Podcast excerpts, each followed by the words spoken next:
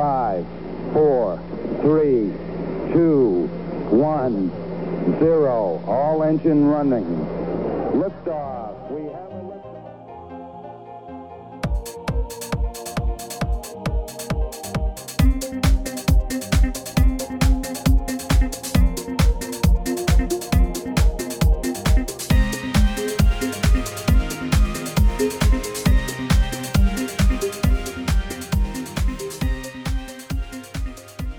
lifetime learner 미국 사는 두 아재들의 유쾌하고 유익한 수다 한국과 미국 스타트업 테크 기업 이야기 조강의 4센트 네 번째 해 137번째 방송을 시작하겠습니다.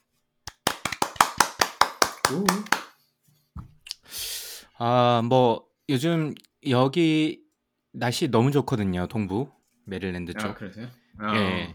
날씨가 엄청 좋다가 어제 오늘 조금 더운 것 같긴 한데 요즘 그 샌디에고는 어떻습니까? 요즘 많이 더운 더운가요? 그때 8월, 9월이 참 덥다고 그렇게 말씀하셨는데. 예, 뭐 6, 7월보다는 더운 게 사실이고요. 어, 음. 좀 따끈따끈합니다. 뭐 그렇다고 해도 근해 들어가면 좀 시원하고 네. 한국 더위에 비하면 뭐 애기죠. 예. 예. 낮에 한 31도 정도 섭씨로 그 정도 올라가. 어, 그러면 제법 햇살도 제법 따갑겠네요. 예, 좀 따갑고 햇빛이 있으면 힘들어요. 탈수도 빨리 오고. 그래서 음. 그늘에 있으면 괜찮고 그렇습니다. 음.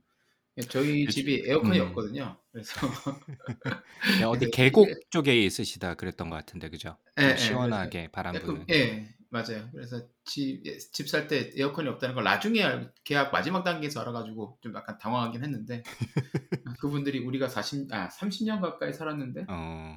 예, 에어컨이 필요가 없었다. 옆집에 보니까 에어컨이 없는 집들이 꽤 있어요. 한 세집 어. 건너 하나 정도는 네. 어, 그런 거 그래서 해봤는데 작년 올해 둘 다 없어도 살만하더라고요. 예, 그래서 음. 뭐 버티고 있습니다. 아, 요즘 유럽이나 이 가뭄이 심하던데 기후 변화의 영향이 별로 없나 봐. 샌디에고는. 아 근데 뭐 겁나는 게 이러다가 또 어느 순간에 한 번에 오니까 항상 이 샌디에고 살면은 이렇게 뉴스가 한 번씩 터지잖아요. 어, 터지잖아요. 뭐 캘리포니아 쪽에 그 큰 지진 빅원이 이제 올 때가 됐다. 뭐 올 때가 예, 지나서 예, 언제 와도 이상하지 예. 않다. 그거 들으면 항상 기분이 약간 좀 찝찝한데 요즘에는 이제 뭐 몇- 몇백 년 만에 폭우가 한 번 올 때가 됐다. 막 이런 얘기를 하니까 아참 네. 만약에 그런 일이 생기면 어떻게 될까? 사실 한국이랑 달리 이쪽은 뭐 그런 배수나 이런 거를 준비가 제대로 안 돼 있잖아요. 음, 그렇죠. 그러니까, 뭐 예. 한국도 사실 잘한다고 해도 이번에 예, 뭐 이유는 보면. 이유는 모르겠습니다만은 엄청나게 홍수도 많이 많았고 좀 그런 일이 맞아요. 있긴 했는데 미국은 사실 그렇게까지도 준비를 할 수 있는 여력도 없을 뿐더러 땅덩어리도 너무 크니까 사실. 그쵸. 그리고 여기는 또 뭐 와보신 분은 아시겠지만 또 나무로 지은 목조 주택이라 음, 이거 만약에 침수라도 되면 이거 음. 굉장히 골치 아프거든요. 그렇죠. 그래서 생각한 게 야 이거 이런 거 restoration 하고 repair 해주는 그런 회사들에게 투자를 해야 되나 막 그런 생각. 아 기후 변화가 심해지니까 심해지니까. 괜찮은 생각인데? 그쵸. 뭐 벌레들이 창궐하고 그러면 뭐아 이거 또 이거 예 그런 벌레들 없애주는 그런 뭐 예, 그런 회사에다가 콜키스인가 뭐 그런 데다 투자를 해야 어. 되나 뭐 그런 생각 아, 하고 있다가 뭐 그렇습니다. 웃, 웃을 일은 아닌데 좀 그렇네요. 그쵸 이게 뭐 예, 네. 가능성이 있는 얘기들이 점점 높아지고 그렇죠. 있으니까 예. 요즘 뭐 그렇습니다. 중국도 보니까 되게 심해져서 뭐 어디 뭐 저수량이 최저다 뭐 이런 얘기도 심심찮게 나오고 이렇게 하다 보니까 확실히 문제 있는 것 같습니다. 뭐 이런 기후 변화 뭐 뒤에서 조금 더 이야기를 나눠보도록 하고요. 지금 샌디에고 그 김하성 선수인가요? 자 야구를 네. 그렇게 모, 모니터링하는 편은 아닌데 예, 요즘 예. 굉장히 잘한다고 커뮤니티에 난리더라고요. 요 며칠 사이에. 예, 기막힌 기막힌 호수비도. 예, 예, 맞습니다. 예, 그거를 갖다가 사람들이 헛슬이라고 모든 관중들이 일어나서 박수 친다고 누가 글을 올려놔서 제가 보니까 어, 막 역시 야, 또 헛슬 플레이를 또 하시는 또 샌디에고 이름을 딱 찍혀 있으니까 또 제가 쪼박님이 생각이 나서 방송에서 꼭 한번 또 여쭤봐야 되겠구나. 왜 보러 안 아, 가셨냐고 오늘. 예, 가고 싶었는데 예, 이게 또 애들 그거 바닷가도 가야 되고 그래가지고 한 8월이나 9월달에 LA랑 한번 할 때 가야, 가야 돼요. 그때 가야 재밌어요. 아 그래요. 라이, 아, 예, 샌, 라이벌전이라서 샌디에고랑 LA랑 라이벌이군요. 아, LA 팬들은 그렇게 생각 안 해요. 이쪽 사람들은 이렇게 생각을 하고 그리고 LA 다저스랑 경기할 때 어. 가면 어, LA 다저스 팬이 더 많아요. 솔직히 말하면. 아. 아. 거기, 거기 LA에서 직접 다 내려오더라고요 그분들이 예, 음, 팬들이 아, 가보면 아. 샌디에고 팬들보다는 LA 팬들이 많긴 한데 그래도 가면 음. 이제 한 4만 6천 명인가 되는 음, 그 음. 전- 좌석이 매진된 과- 걸 볼 수 있고 음. 북적북적하고 재밌고 좋습니다. 저도 어그 그 MLB 말씀하시니까 제가 야구 경기를 딱 한 번 봤는데 어, 어 그게 다저스 구장에서 봤습니다. 아, 그러니까 국내. 구계를 통틀어 가지고 딱 한 번 봤는데 그때 그 백이용 대표님께서 표를 사주셔 가지고 아, 야구를 가서 아, 맥주 하- 들고 예, 예. 아, 한국 야 한국에서 야구장을 한 번도 안 가보셨던 거예요? 예, 한 번도 안 가봤습니다. 뭐 어. 사람들 많이 가던데 네, 뭐 네. 한 번도 안 가봤고 딱 한 번 가본 데가 이제 그 다저스 구장. 예. 어, 아 좋더라고요. 뭔가 분위기가 뭔가 네. 이게 저도 외쳐야 될 것 같고 뭐 그렇죠. 어, 예, 뭔가 이게 욕도 좀 해야 될 것 같고 뭐 이런 게 좀 있긴 하던데. 한국이랑은 좀 많이 다르죠. 예, 예. 야구장 분위기가. 뭐 네, 어쨌든 그런 기억이 잠깐 있네요. 자, 저희 뭐 지난주는 제가 좀 갑자기 뭐 학기 중기 준비한다고 조금 일이 있어가지고 좀 쉬었고 저희가 다시 음, 음. 이제 녹음을 하는데 뭐 그동안 뭐 특별한 일이 있으셨어요? 뭐 특별한 일은 없고요. 그 일 한 달 한국 갔다 온 거 그거 지금 메꾸느라고 계속 예, 새벽 아직도 계속 하고 있고 아 이게 끝나지가 않습니다. 정말 힘들 힘들어요. 어, 네, 그래도 이제 조금씩 정리는 돼가고 있고 그리고 이제 한국에서 돌아온 직후부터 사람 그러니까 한국에서 돌아온 직후 딱 그때부터 시작했는데 이게 MIT Sloan 그 of management에서 온라인으로 제공하는 수업이 있어요. 10주짜리 수업인데 이게 Mastering Negotiation이라고 그래가지고 네, 협상 완전 정복 뭐 온라인 코스 뭐 이런 음. 거죠. 이거를 이제 듣고 있습니다. 이거 원래 제가 5월에 신청을 했다가 그때 출장 갔다 오고 또 뭐 코비드 음. 걸리고 어쩌고 하느라고 이거 못 해가지고 다시 7월부터 하는 거에 재신청을 해서 듣고 있는데 이러다 보니까 이렇게 영상 수업도 뭐 듣고 그리고 음, 예, 읽어야 할 논문이랑 이런 것도 되게 많고 시간 부담이 꽤 크더라고요. 근데 재미는 있는데 음, 음, 가장 부담스러운 게 이제 네고시에이션은 이렇게 협상이다 보니까 그냥 책만 읽으면 안 되잖아요. 뭔가 그렇죠, 그렇죠. 네, 네고시에이션을 모의로라도 하는 연습을 많이 해야 돼서 이분들이 음. 10주간 매주 이제 두 명 혹은 세 명이 짝을 이루어서 네고시에이션을 해야 되는 거예요. 가상의 상황에서 네. 예, 중고차 사는 상황에서 negotiation 아니면 어. 연봉 협상 과정에서의 negotiation 뭐 이런 식으로 계속 해가지고 음, 뭐 연습 실습을 해야 되는데 뭐 재미있고 좋은데 이거를 수강생들하고 맞추는 게 시간 맞추는 게 되게 힘들더라고요. 예. 어, 예, 저처럼 예, 미국 서부에 있는 사람들도 있지만 수강생들 분포로 보면 뭐 미국 전역에 흩어져 있고 유럽에도 음. 꽤 있고 두바이에도 있고 홍콩, 싱가포르에도 있고 막 그래요. 어, 그러니까 뭐 어떤 날은 저랑 같이 하는 상대방이 여자분인데 뭐 두바이에 새벽 5시라고 막 머리 부붕 떠가지고 미안하다고 그러면서 와서 어. 일단 지금밖에 시간이 안 되니까 하자면서 하기도 하고 그러는데 하여튼 뭐 그렇습니다. 그래서 그래도 지금 이제 한 5주 차 들어왔는데 들어온 네네. 이제 반 정도 지났죠.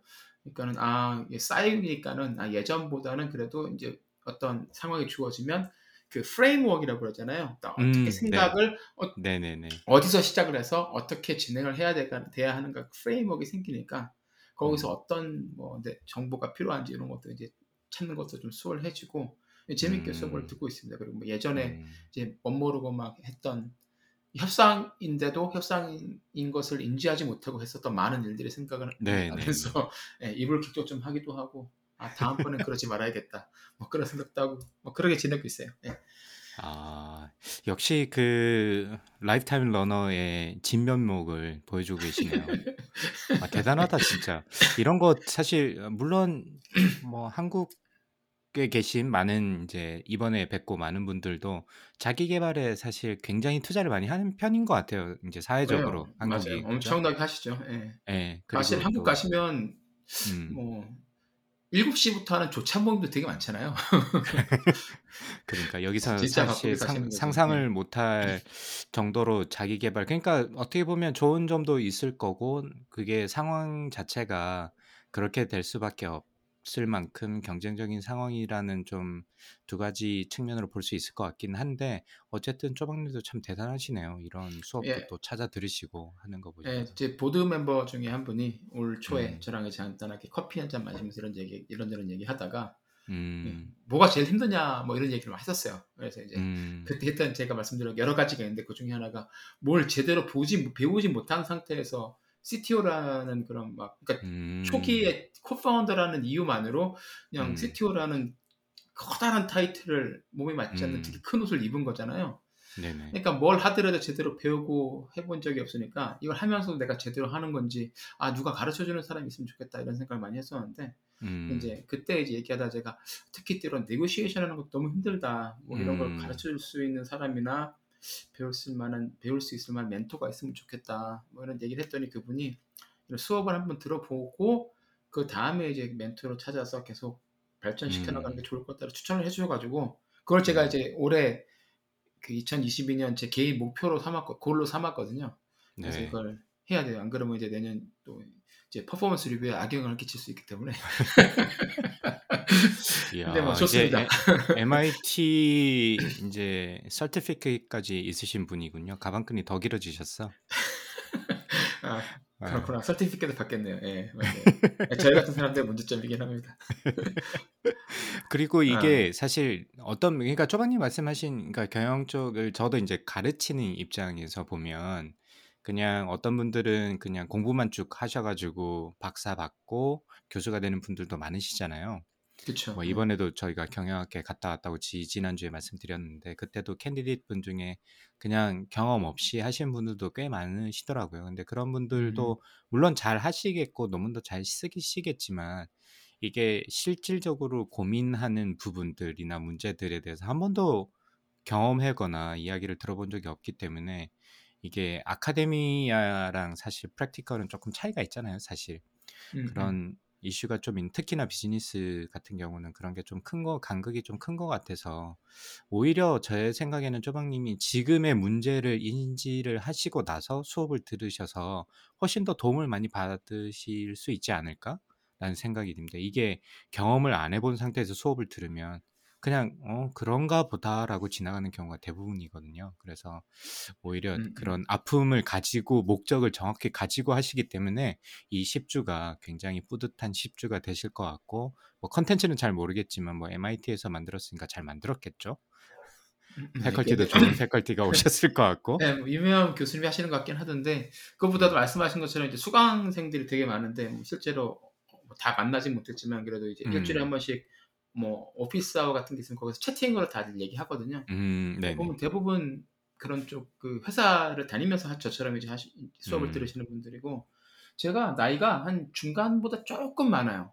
음. 거의 미디안 정도 되는 거, 중간값 정도 되는 것 같아요. 아, 제가. 수강생들 중에서 네네네. 50대 분들도 계시고 그러니까 음. 다들 이제 일하면서 이제 아 이런 걸 좀 이론적인 배경이 있으면 내가 조금 더 음. 네고시에이션을 잘할 수 있겠다. 그렇죠. 사실 네. 이제 이런 걸 가지고서 나이 들면서 이제 계속 그게 경쟁력이 되는 거잖아요. 신입 그렇죠. 사원들한테 이제 기술력으로 그렇죠. 계속 밀릴 수밖에 없는 거고 아무래도 음. 철학적으로도 밀리지만 이런 걸 가지고 음. 이제 이런 거랑 뭐 네고시에이션 파워나 아니면 뭐 critical thinking 뭐 이런 걸 가지고서 이제 경험이랑 잘 녹여서 이제 그 경쟁력을 유지해서 나가야 되는데 그런 음. 고민들을 하시는 분들도 많이 오셔가지고 수업을 듣더라고요. 음. 그래서 뭐 음. 여러모로 뭐 자극도 되고 뭐 나쁘지 않습니다. 다행히 이 이번 달에 그 F1 포뮬러 1이 여름 휴가 기간이라서 제가 주말에 시간을 내서 책을 이걸 읽을 수 있고 따라잡을 수 있어서 다행이에요. 사실 오늘도 그래서 아까 그 beach에 네. 왜 안 갔냐고 물어보셨는데 그 녹음하기 전에 이게 밀린 게 있어갖고 비디오 보고 아, 뭐 숙제, 예, 숙제하신다고? 숙제 숙제 내고 그랬는데서 예, 그래서 아 이게 8월에 포뮬러 1이 경기가 없어서 다행이다 있었으면 정말 아. 힘들 뻔했다 뭐 그런 생각이 들더라고요. 예. 네. 그리고 요즘 그 펠로톤 111 펠로톤 그 네. 모토 열심히 하시던데요. 하루도 안 빠지고 예. 진짜 하시던데. 열심히 하는데 어떤 날은 한 정말 10분 15분만 타다 내려오는 때도 있고 빡세게 하는 날도 있는데 제가 한국에 갔다가 이번에 검지를 받았는데 지방간 소견을 받아갖고 왔어요. 그래서 깜짝 놀랐어요. 술도 안 마시는데 아, 지방간 이 현대인 누구나 있는 그런 거 아닙니까? 잘 예, 모르겠네요. 예. 아 근데 뭐 제가 한국에서 이렇게 뭐죠 그분 그 의사 선생님이 술을 드시냐고 그래서 술을 거의 안 먹는다 그랬더니 술도 안 드시고 그러면 이거는 살을 빼는 것밖에 없다고 그러시더라고요. 그렇기도 하고 네. 아 이거는 좀 다른 얘기긴 한데 제 대학 음. 동기가 얼마 전에 블로그에다가 글을 두 개를 되게 음. 멋진 글을 올렸어요. 이 친구가 네네. 저- 저처럼 제- 재료공학을 전공해서 막 여러 가지 일을 하다가 박사 학위를 두 개를 따고 지금은 한국의 모 정부 출연 연구소에서 인공지능 쪽으로 이렇게 업무를 음. 보고 있거든요. 근데 네. 이 친구가 이제 점점 나이가 들면서 관리자로 할 것이냐 실무자로 남을 것이냐를 그렇죠. 고민을 하다가 예. 실무를 선택을 하면서 이제 IT 쪽에서 이제 일을 하게 돼 있으니까 아무래도 음. 계속해서 그 감을 놓지 않으려고 하루에 하나씩 계속 그 1일 1 커밋이라고 얘기를 하더라고요. 소- 소프트웨어 네. 엔지니어들 하시는 분들이 코딩을 짜서 깃허브에다가 계속 그 음. 코드를 푸시하는 거를 1일 1 커밋이라고 해서 그거를 이제 그런 운동이 있더라고요. 네. 이 친구가 네. 그거를 몇 년을 다 해서 천일을 했더라고요. 천일을. 오. 그러니까 단 천일 동안 단 하루도 안 쉬고 뭔가를 계속 한 거예요. 아, 진짜 네, 대단하다. 그래서 야, 네. 그래서 제가 대학 때부터 원래 알고 있었던 친구긴 한데 야 인내심 진짜 최강이다. 천일을 그렇게 단 하루도 안 쉬고 명절도 휴가 때도 안 쉬고 그때도 새벽에 했다고 그러더라고요. 그래서 그 친구가 했던 루틴이 뭐냐면 아침에 일어나면 5시 반쯤 일어나면은 예. 그 부엌으로 가서 물 한 잔 마시고 바로 이제 그 창문 밖의 풍경을 찍어서 인스타에다 딱 올리고 1일 1컴이 딱 포스팅한 다음에 30분이면 30분, 1시간에 1시간 그 아침 출근 전에 다 일을 하고 어. 커밋하고 출근했다 그러더라고요. 그래서 보고서 와 진짜 친구지만 정말 멋있다. 나는 음. 1일 1 펠로톤을 해야지. 그렇게 해서 시작하게 됐습니다. 뭐 아, 뭐 그러시구나. 그- 예, 그런 거 안 한다 네. 뿐이지 뭐 거의 매일 하시니까 뭐 제가 예. 뭐 아니 근데 부끄럽지만. 그게 저한테도 도움이 돼요. 그러니까 음, 사실 쪼강님께서 지금 인스타에다 올리시잖아요. 111 예, 인스타. 예. 페, 페북에다 안 올리. 갑자기 이 양반이 인스타를 안 하는 걸로 알고 있는데 갑자기 맞아요, 사진이 계속 올라와가지고 아 이 뭔가 이게 뭔가 의지를 가지고 올리시는가 보다. 네, 라는 네, 생각을 맞습니다. 보면서 그래서 저도 하루- 하루에 한두 번 정도는 인스타 보는데 매일 올라오니까 아씨 그래 네, 저건 나한테 나도 또 가야지 그래서 오늘도 또 가서 또 타고. 예 덕분에- 그러고 있습니다. 그러니까 그 혼자만의 문제가 아니라 주변 사람들한테도 선한 영향을 끼치고 있다. 요 말씀 제가 드리고 싶어서 오늘 이거 네, 꺼냈습니다. 원고에도 네. 없는데 감사합니다. 재현아 고맙다. 그 친구 이름이 재현이거든요. 아, 네. 아 근데 대단하시다 진짜 천일 네, 대단한 빠지고. 친구예요. 와 네, 네. 멋있다 진짜.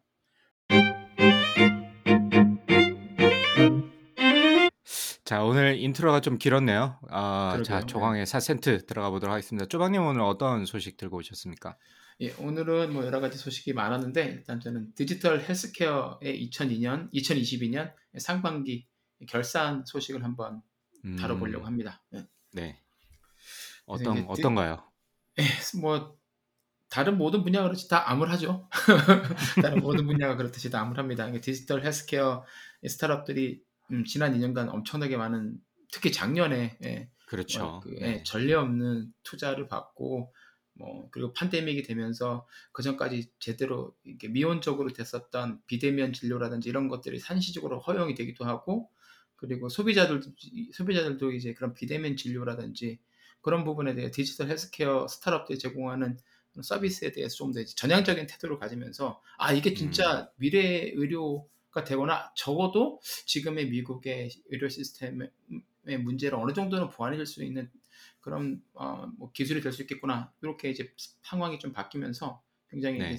분야 자체가 성장을 했어요. 그러니까 스타트업 음, 상장하는 회사도 많아졌고 상장 되게 많이 했고. 상장돼서 10년 이렇게 고전을 계속하던 회사들이 갑자기 비즈니스 모델을 찾으면서 확 주가가 올라가고 매출도 확 상승을 하고 그리고 그러다, 그러다 보니까 이제 새로운 스타트업도 많이 나오고 그리고 투자자들도 투자를 많이 했었습니다. 그래서 2021년 작년 한 해만 여기에 투자된 돈이 되게 거의 300억 원 가까이, 300조 원 음. 가까이 돼요. 300억 원이에요. 300조 음. 원. 예. 그러니까 어마어마하게 큰 돈이. 들어왔던 거죠. 네. 근데 이제 아무래도 근데 작년은 이 분야뿐만 아니라 이제 다른 분야도 거품이 많아서 올해 이제 다들 힘들어하고 있는데 음, 음, 디지털 헬스케어 쪽은 얼마나 크게 이제 그 충격을 받았나 그걸 한번 네. 알아보고 싶어서 기사를 좀 찾아보고 그리고 이제 이런 디지털 헬스케어 쪽에 이제 advisor로서도 일하고 그리고 투자도 하는 라켈스라는 라켈스라는 곳이 있거든요. 음, 그 네. 회사에 가서 거기서 발간한 보고서를 한번 찾아서 예, 자료를. 정리해봤습니다. 네. 일단 보면 뭐 상장 기업들이 주가가 굉장히 많이 하락했어요. 그래서 한국 음. 뉴스에서도 많이 들어보셨을 텐데 텔라닥이라는 회사가 있습니다. 네네. 그래서 예, 텔라닥 한번 강관님도 뭐 들어보셨을 텐데 네. 이 회사가 디지털 헬스케어 하면은 뭐 예, 시조 시조세쯤 되는 뭐 그런 회사인 거죠.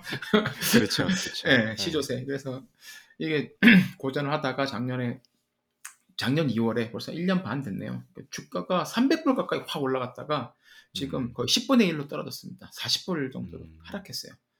그리고 특히나 이제 올해 2022년 1분기 실적으로는 이 매출이 5억 6천만 달러인데 순손실이 66억 원이에요. 어, 그러니까 적자가 6억 달러인 거죠. 6억 달러. 예. 그러니까 네. 적자가 매출보다 10배 이상이 큰 상황인 거죠. 어, 그러니까 음. 정상적이지 않은 상황인 거죠. 예, 그렇죠, 그러면 그렇죠. 예, 그게 다 발표된 순간 이제 주가가 하루에 확 40%로 반토막 나면서 그 이후로 음. 이제 회복을 못 하고 있습니다. 아무래도 뭐 반전할 만한 카드가 없잖아요. 예. 그렇죠, 그렇죠. 예. 그래서 원래는 코로나 때 이제 비대면 의료에 대한 수요가 늘면서 이제 떡상을 했다가 이제 이 코로나도 이제 상황이 조금 바뀌기도 하고 미국은 이제 거의 엔데믹 쪽으로 이제 방향이 전환이 되기도 그렇죠. 하고 음. 그러다 보니까 일상도 거의 회복이 상- 된 상태다 보니까 다들 이제 병원도 가고 그러다 보니까 아 예전 1, 2년만은 하더라도 이게 엔데믹이 오고 포스트 코로나가 와도 비대면 의료의 편리함과 가격 경쟁력을 확인을 했- 한 사람들이라면 그래도 계속해서 이 비대면 음. 서비스에 예, 계속 비- 비대면 서비스를 계속 쓰고 우호적일 거라 생각했는데 그게 아닌 것 같아요. 네. 그러니까 뭐 정확히 디지털 헬스케어는 아니지만 비슷하게 보면 뭐 저희 강박님이랑 제가 잘 쓰고 있는 그 Peloton 같은 거 사실 비슷하잖아요. 그렇죠. 그러니까 예, 네. 그 디지털 앱으로 뭐 명, 명상도 하고 운동을 계속하게끔 push를 해주고 그걸 가지고서 이제 운동을 하면서 짐을 직접 가지 않고 집에서 이제 일을 하는 그런 거였었는데 그래서 이제 팬데믹 기간간 기간 동안 엄청나게 말 그대로 떡상을 했었죠. 그래서 이제 2021년 말 작년 말에 거의 150불 가까이 한 주에 올라갔다가 지금 이제 한 12불? 음. 8불까지 떨어지는 거 봤었어요, 제가. 야, 이 지금 대단하다. 지금 조금 올라서 13불인데, 그래도 네. 제일 많이 올랐을 때보다 6개월, 거의 6개월 만에 예, 거의 10분의 1로 줄어든 거죠. 그렇죠. 음, 예, 네. 예.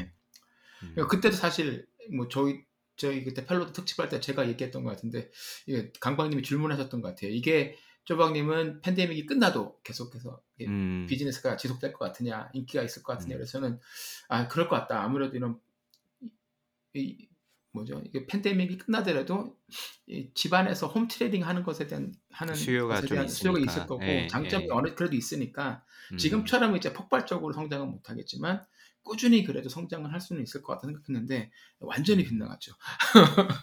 아직 아직 그런 판단을 내리기는 좀 이르신 거 아닙니까? 저는 아직 아. 그래도 그러니까 저희 뭐 쪼방님도 아까도 저희가 소개할 때 이야기를 했지만 네, 그 미국 이제 한국 갔다 와서 쪼방님도 거의 이제 일일 일 펠로톤 하고 계시고 저도 요즘 거의 1시간에서 1시간 반 정도는 지금 타고 있거든요.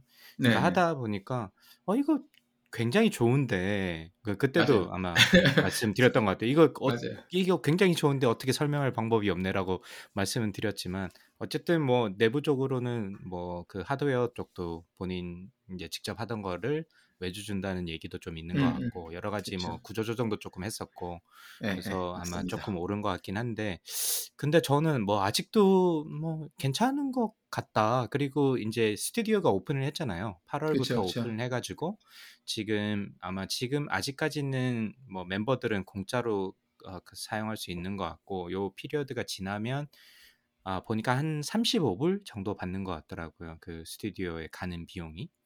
그게 뭐 음, 어떤 식으로 차지가 되는지 모르겠는데 어쨌든 크레딧을 사서 가는 방식으로 돼 있더라고요. 그래서 저도 한번은 가보고 싶어 하니까 뭐 이런 쪽으로 좀 뭔가 좀 변화가 있지 않을까 싶은 희망적인 어떤 네, 네. 생각을 가지고 있기도 합니다만은. 네, 그뭐 펠로톤도 지금 이제 뭐 그거를 이제 반 분위기를 반전시키기 위해서 굉장히 많은 노력을 하고 있죠. 음, 네. 음, 음. 그래서 이러다 보니까 이제 뭐 기업들 뭐 이런 아, 비슷한 뭐 펠로톤이나 텔- 텔라닥 같은 애들이 너무 많아서 일일이 다 얘기하기는 힘들고 그러다 보니까 이제 구조조정 소식들이 계속 들려오고 있어요. 그래서 뭐 캄이라고 그래서 이게 명상 앱. 스타트업이잖아요. 예, 음, 이- 네. 이- 이게 2012년, 그러니까 10년 전에 샌프란에 시작한 회사인데 이 명상 앱 중에서 아마 가장 그 구독자라고 그래야 되나 회원 고객들이 음. 제일 많은 회사인데 그래서 이제 이- 불과 2년 전에 2022년에 이게 투자를 몇 천억 원을 유치, 유치 를 했었는데 그때 기업 가치가 한국 돈으로 한 2조 6천억 원 정도 됐었어요. 그러니까 유니콘을 이미 음. 넘었었는데 지금 이 회사가 상황이 너무 안 좋으시다 보니까 전체 인원의 20%를 레이오프한다고 발표를 했습니다. 음. 사실 전체 인원의 20%면 굉장히 큰 거거든요. 그러니까 다섯 명 중에 한 명이 빠지는 거라서 음. 보통 cubicle이 있는 게 보면 음. 10명 정도 있다고 치면 그 중에서 두 명이 갑자기 해고가 되는 거예요. 그렇죠. 예, 그러면 이제 남아 있는 사람들한테도 굉장히 예, 정신적으로 음. damage가 큰데 어쨌든 뭐 이런 식으로 해서 캄부터 시작해가지고 굉장히 많은 회사들이 지금 구조조정까지 이루고 있습니다. 그래서 이게 그럼 이걸 보- 이런 뉴스를 보다 보면 드는 생각이 그럼 끝난 건가? 디지털 헬스케어는 예, 네네. 2020년, 21년 팬데믹 때 반짝하고 이제 다시는 뭐지 회복하지 못할 것인가 그런 질문을 할 수가 있는데 그래서 보고서를 한번 좀 조금 더 살펴봤어요. 봤는데 음. 보니까 일단, 일단 금액 투자 금액을 일단 보면 스타트업을 기준으로 해서 그러면 이제 2022년 상반기가 이제 끝났으니까 6월 말까지 해서 보면 디지털 헬스케어 스타트업에 투자된 금액이 103억 달러예요. 그러니까 우리 돈으로 하면 음. 한 13조 원 정도 되는 거죠. 그러니까 네. 엄청나게 투자가 됐어요. 굉장히 뭐 안 됐다고 하더라도 음. 33조 원이고 이 정도로 가게 되면 그러면 올해 말까지 하게 되면 이- 하반기에도 상반기와 비슷한 페이스로 간다고 가정하면 거의 26조 원이 투자되는 거잖아요. 그렇죠. 예, 네. 그러니까 굉장히 많이 투자가 되는 건데 그렇게 되더라도 작년 2021년에 비해서는 거의 한 25% 정도가 줄어든 거다라고 하더라고요. 음. 예, 그리고 이제 또 상, 제가 하반기가 상반기랑 비슷한 그 페이스로 갈 거라고 가정을 한다고 했었는데 사실 지금 하반기 펀딩 전망이 더 암울하긴 하거든요. 음. 그러니까 이제 비대면 진료라는 이제 그 큰 동력이 팬데믹 3년 차가 딱 접어들면서 추진력을 잃은 것이 아닌가. 그러니까 음. 그 전에 아, 가능성이 보였던 비즈니스 모델들의 이제 문이 갑자기 닫혀버리니까 이게 힘들어하는 것 같아요. 음. 또두 번째는 이제 exit 같은 경우를 봐야 되는데 이게 결국은 이제 회사도 exit을 해야 되고 투자자들도 exit을 해야 되니까 그렇죠. 2021년에는 디지털 헬스케어 스타트업들이 IPO 나스닥에 상장한 케이스가 그 23개나 됐었어요. 음. 그러니까 굉장히 많이 간 거예요. 한, 한 달에 한 두 개 정도가 이제 회사가 어, 거기 간 거죠. 그, 그렇네요. 예, 공개 기업 공개를 한 거죠. 근데 음. 올 상반기에는 이게 0으로 줄었습니다. 그러니까 상반기 0으로 줄었고 그리고 아마 하반기에도 예, 비슷하지 않을까 그런 생각이 들어요. 그래서 음. 특히 작년에는 이제 SPAC이라고 그래서 이제 special purpose 네. 그죠? 그쵸. acquisition company를 통해서 일종의 보면 우회상 우회해서 약간 뭐 편법이라고 볼 수도 있는 그런 식으로 상장을 했었는데 그렇게 해서 가는 회사들이 다들 좋은 소- 모습을 못 보이니까 지금은 이제 뭐 음. SPAC 상장이라는 얘기도 쏙 들어가 버렸죠. 그러니까 한때 좀 예. 작년에 한때 조금 반짝 유행했던 것 같은데 그죠? 예, 그죠, 그죠. 정말 많이 했었어요. 예, 근데 그렇죠. 예. 예. 그래서 이제 오히려 그뭐 IPO도 못 갈 것 같고 오후에 이 하반기도 힘들 것 같고 오히려 이제 SOC 텔레메드 같은 이런 회사들은 올 초에 어, 나스닥에 상장돼 있다가 아예 그냥 private company로 바뀌기도 했었어요. 예전에 음. 데일이 그랬던 것처럼. 그러니까 음. 공개로 가는 거는 되게 힘들다. 그래서 아 이거 정말 힘든 거 아닌가 싶은데 조금 이제 감정을 가라앉히고 보면 그렇게 아직 뭐 사망 선고를 내리기에는 이르다. 음. 예, 보면 음. 될것 같아요.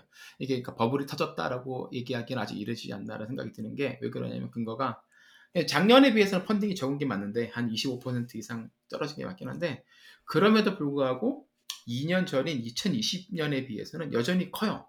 그러니까는 음. 아까 제가 올해 2021년 상반기 때 103억 달러니까 13조 원 정도가 투자됐다고 말씀드렸는데 이게 2000그 말씀드렸었는데 그 전에는 이게 한 어, 1년에 그 140억 달러니까 한 70 달러, 70억 달러가 반년에 된 거죠. 그러니까는 음. 지금 보- 그때보다는 그래도 한 거의 두 배 가까이 투자가 됐다. 그렇죠. 이렇게 보시면 될 네. 겁니다. 예. 그러니까 오히려 작년에 이제 비정상적으로 투자 규모가 그렇죠. 컸고 음. 작년이 오히려 이제 굉장히 이제 버블이 막 생기는 상황인데 지금 이제 음. 버블이 꺼지고 있는 조정이 되고 음. 있는 상황이라 볼 수가 있을 것 같아요. 네. 그리고 이제 이런 거 볼 때 가장 좀 자세히 저는 보게 되는 게 그러니까 초기 단계의 스타트업들이 시작할 때 그 사람들한테 그런 회사들한테 투자하는 투자자들이 많은지 deal의 규모가 그때 유지되는지를 계속 보는 편인데 왜냐면 음. 그 레이러 스테이지에 되는 회사들 같은 경우에는 deal size가 워낙 크니까 이 통계에서 뭐랄까 그, 오- 그 눈을 가려버리는 수가 있잖아요. 제대로 못 보게 네, 할 수가 있는데 아웃, outlier처럼 돼버리니까 그쵸, 그쵸. 네, 너무 예. 너무 커져가지고 다 네, 평균이 맞습니다. 의미가 없어져 버리는 거죠. 맞아. 그렇죠. 의미가 없어져 네. 버리니까.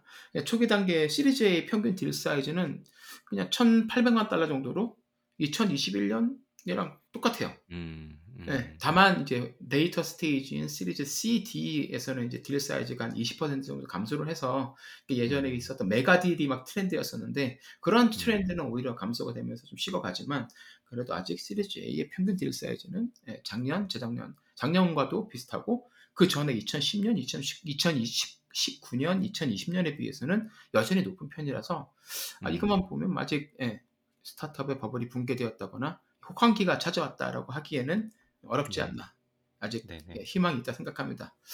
예, 이렇게, 이렇게 또 희망이 있다고 생각되는 이유가 스타트업들도 이제 펀드레이징을 하지만 스타트업에 투자하는 그 VC들도 펀드레이징을 해, 해야 되잖아요. 펀딩을 그렇죠. 딱 예, 그렇죠. 어느 정도 돈을 뭐 1억이면 1억, 100억이면 100억, 1000억이면 1000억 만쳐놓고 이제 그걸 가지고 이제 몇 년간 운용하면서 이제 LP들한테 수익을 돌려주셔야 되는 모델인 건데 많은 이 보고서에 의하면 예, 디지털 헬스케어에 계속해서 투자해왔던 VC들이 2021년에 fundraising을 조성을 거의 마쳤대요.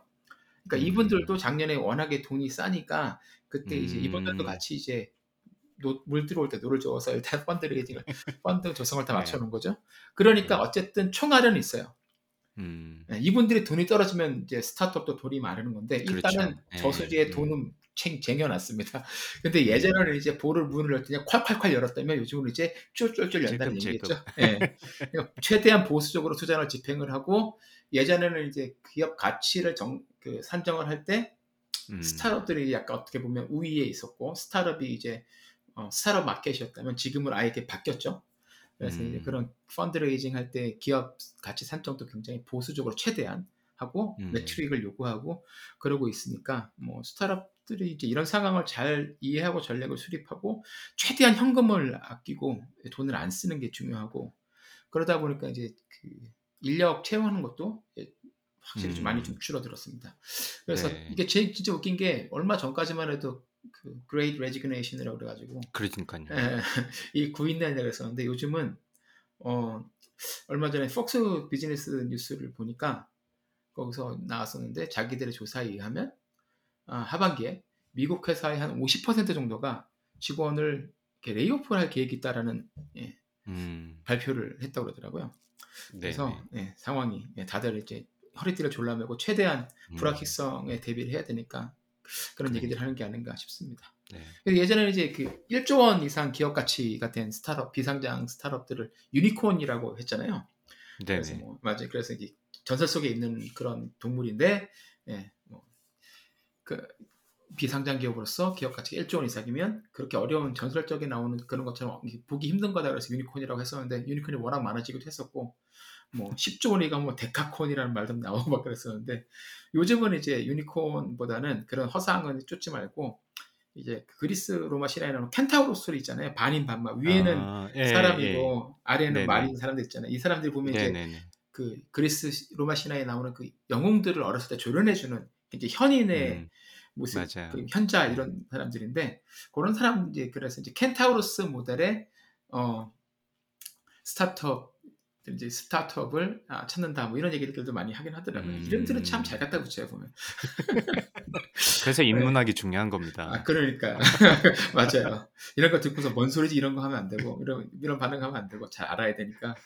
근데 아까 강박님께서 말씀하셨는데 Peloton 같은 경우도 아 끝난 게 아니다 아직 움직임을 주목해야 음. 간다라고 해야 된다라고 말씀하셨는데 예, 그 부분에서 저도 주목 계속 좀 지켜보긴 해야 될 것 같아요. 일단은 그런 그 전에 유니콘 의 비즈니스 모델을 쫓아갖고 정신을 어느 정도 약간 뭐랄까 바- 어, 땅바닥에서 너무 올라가가지고 올라- 위로 올라가갖고 막 정신 없었던 그, 그 폴리 음. 형님이 이제 CEO가 물러나고 그리고 이제 그렇죠.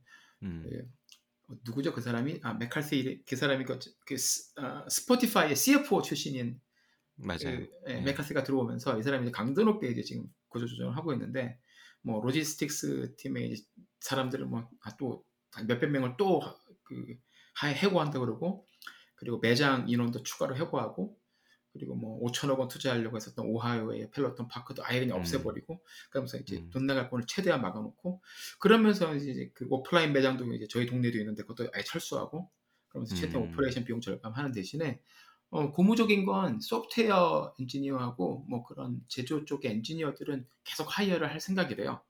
음. 그러니까 예, 자기들이 어떻게 가야 할 것이다라는 것을 정확히 알고 진행을 하는 것 같아서 아마 음. 다른 디지털 헬스케어 분야 스타트업들도 비슷한 어, 전략을 취하지 않을까. 그리고 이런 네. 전략을 잘 취해서 이런 전략을 잘 수행한 회사들이 이제 몇 년 후에 다시 살아나서 또 이제 디지털 헬스케어의 이제 중흥기를 끌지 않을까? 뭐 그렇게 조심스럽게 예, 예, 예상을 해볼 수 있을 것 같습니다. 네. 뭐 지금 뭐 말씀해 주셨던 많은 이제 뭐 매트릭스들이 사실은 좀 거시적인 경제 문제 예, 이게 그냥 디지털 헬스뿐만이 아니라 요즘 다 문제가 크잖아요. 뭐 환율도 되게 불안한 것도 사실이고 그다음에 뭐 유가라든지 그래서 뭐 전반적으로 인플레이션 문제도 조금 있고 뭐 이러다 보니까 이제 기업들이 조금 여러 의미에서 조금 몸을 사리는 좀 보수적인 결정을 하는 부분이 좀 많은 것 같은데 그래서 이거는 뭐 물론 잘 말씀해 주신 부분도 뭐 맞지만 뭐 이 디지털 헬스만의 문제는 좀 아닌 것 같다는 생각도 좀 근데 뭐 워낙 많이 떨어지기도 했으니까 10% 예, 10분의 1 토막 돼버렸으니 네, 사실. 충, 충격이 엄청나게 크긴 한 것도 사실인 것 같습니다. 작년에 너무 거꾸로 역설적으로 작년에 너무 좋았기 때문에 네, 근데. 이제 좀 몸을 좀 잘 사려가지고 버틴다면 또 뭐 또 모르죠. 이게 지금보다 훨씬 더 크게 성장할 수도 있을 수도 있을 것 같고 네 그렇습니다. 그래서 조박님은 그 펠로톤 아직 가지고 계신가요? 주식을? 저희 갖고 있어요 이제. 뭐, 존버. 예, 뭐 잊어버리고 있는 거죠. 예, 이걸 아. 뭐 예, 손절할 타이밍을 놓쳤기 때문에 어쩔 수가 없습니다. 네, 네 그러시군요. Peloton 화이팅입니다. 예, 맞습니다. Peloton 화이팅. 예. 네.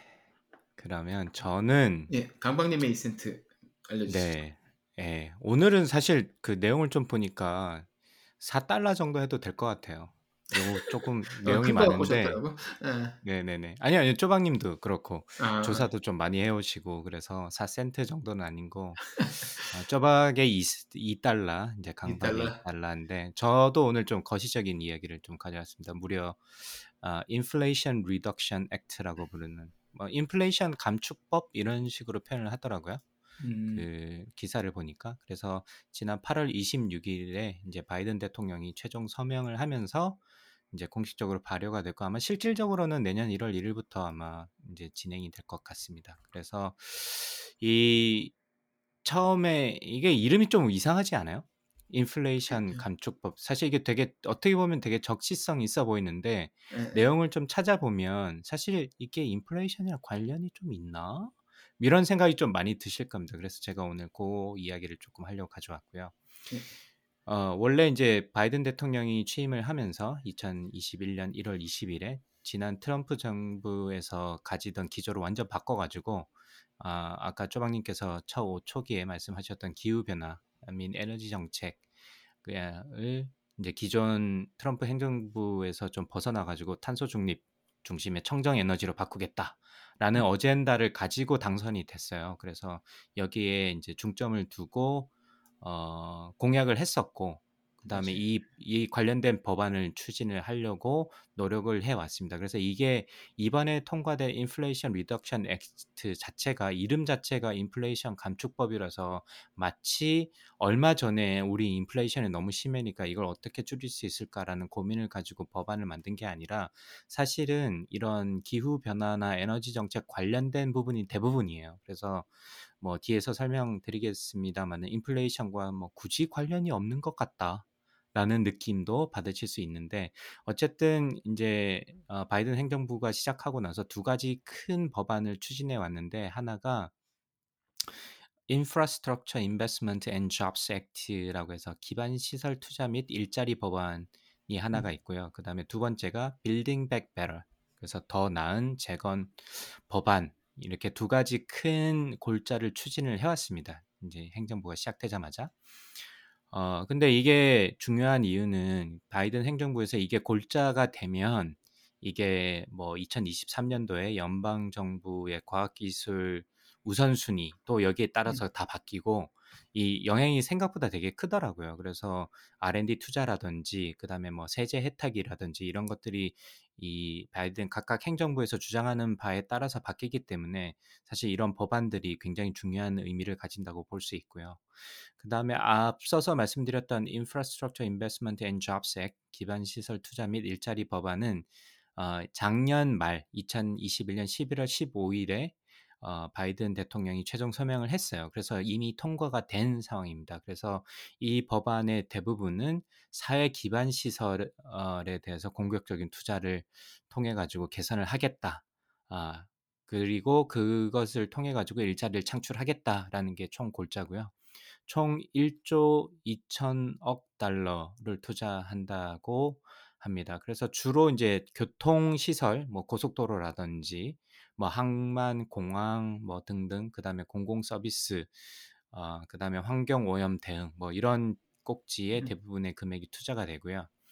그 미국에서 사실 조금 여러 가지 주나 여러 가지 도시를 운전을 해 보신 분들은 조금 느끼실 수도 있는데 도로가 대부분 좀 개판인 도로가 좀 있습니다. 사실 그게 부자 동네 조금 이제 카운티나 어떤 주나 시티 자체가 조금 부유한 경우에는 이제 길이 잘 정비가 돼 있는 경우가 많이 있고 조금 이제 경제적으로 좀 낙후가 돼 있거나 이런 경우에는 막 진짜 땜빵이 없거나 아니면 푹푹 패여진 데가 그냥 그대로 방치되는 경우가 굉장히 많거든요.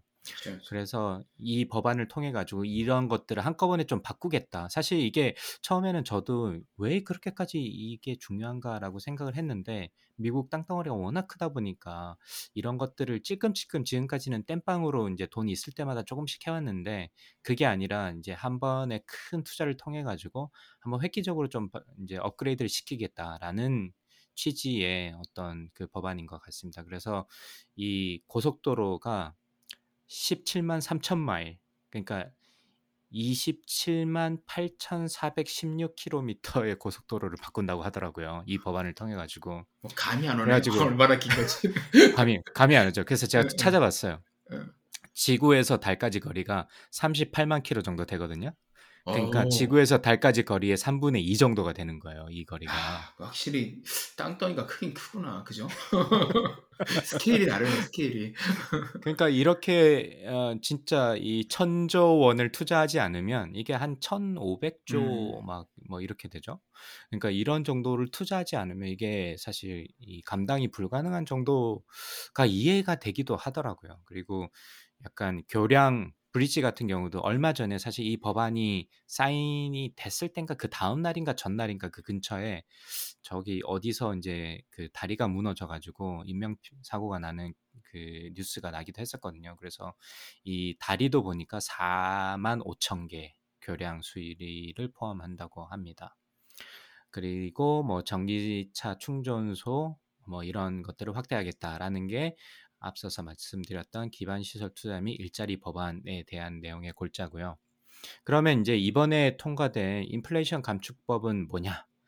이게 스그 앞서서 잠깐 말씀드렸지만 인플레이션 감축법이라는 이름을 가지고 있긴 하지만 초기에 바이든 대통령이 공약한 빌딩 백 Better 그러니까 더 나은 재건이라는 공약에서 어 가지고 온 거를 거기서 있던 내용들을 약간 수정 보완해서 인플레이션 감축법이라는 이름으로 이번에 통과가 된 겁니다. 그래서 초기에 이 더 나은 재건 Building Back Better라는 계획은 크게 세 가지가 있었는데 첫 번째는 The American Rescue Plan 그러니까 COVID 때문에 아마 이런 그 계획을 세웠던 것 같은데 어뭐 뭐 구조 계획 뭐 이 되겠죠. 근데 두 번째는 American The American Jobs Plan 그러니까 일자리에 대한 거고 세 번째는 The American Family Plan 이렇게 세 부분으로 구성 구성이 되어 있는데 이 Jobs Plan The American Jobs Plan 같은 경우는 앞서서 말씀드렸던 기반 시설 투자 및 일자리 법안으로 포함이 돼 버렸고요.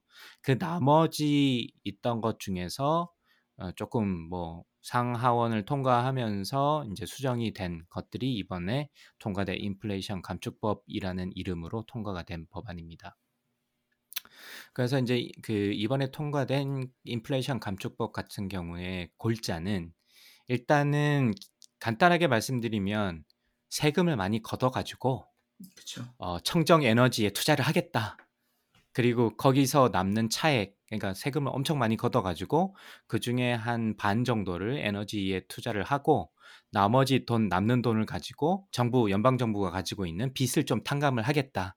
그래서 왜 Inflation Reduction Act라고 이름을 붙였냐고 굳이 생각을 해 보면 이게 이제 인플레이션을 줄이려면 마켓에 풀려 있는 돈을 갖다가 줄여야 되는 거잖아요. 그래서 음. 정부 입장에서는 이 흑자 재정을 해야 되는 거예요. 그러니까 돈을 덜 쓰게 하는 재정을 해야지 마켓에 돈이 덜 풀리게 되는 거고 그렇게 되면 인플레이션은 낮아지는 건데 아마 그래서 이 인플레이션 그 Reduction Act라는 이름을 만들지 않았을까라는 생각이 들고요. 그 앞서 말씀드렸던 돈을 많이 걷겠다라는 거는 최저 법인세 이제 corporate tax의 minimum을 정하겠다가 한 어, 222 billion 이니까 한 250, 뭐 거의 300조 가까운 돈이 될 것 같고, 그 다음에 Prescription Drug Pricing Reform이라고 하는데 처방약 가격 책정 개혁.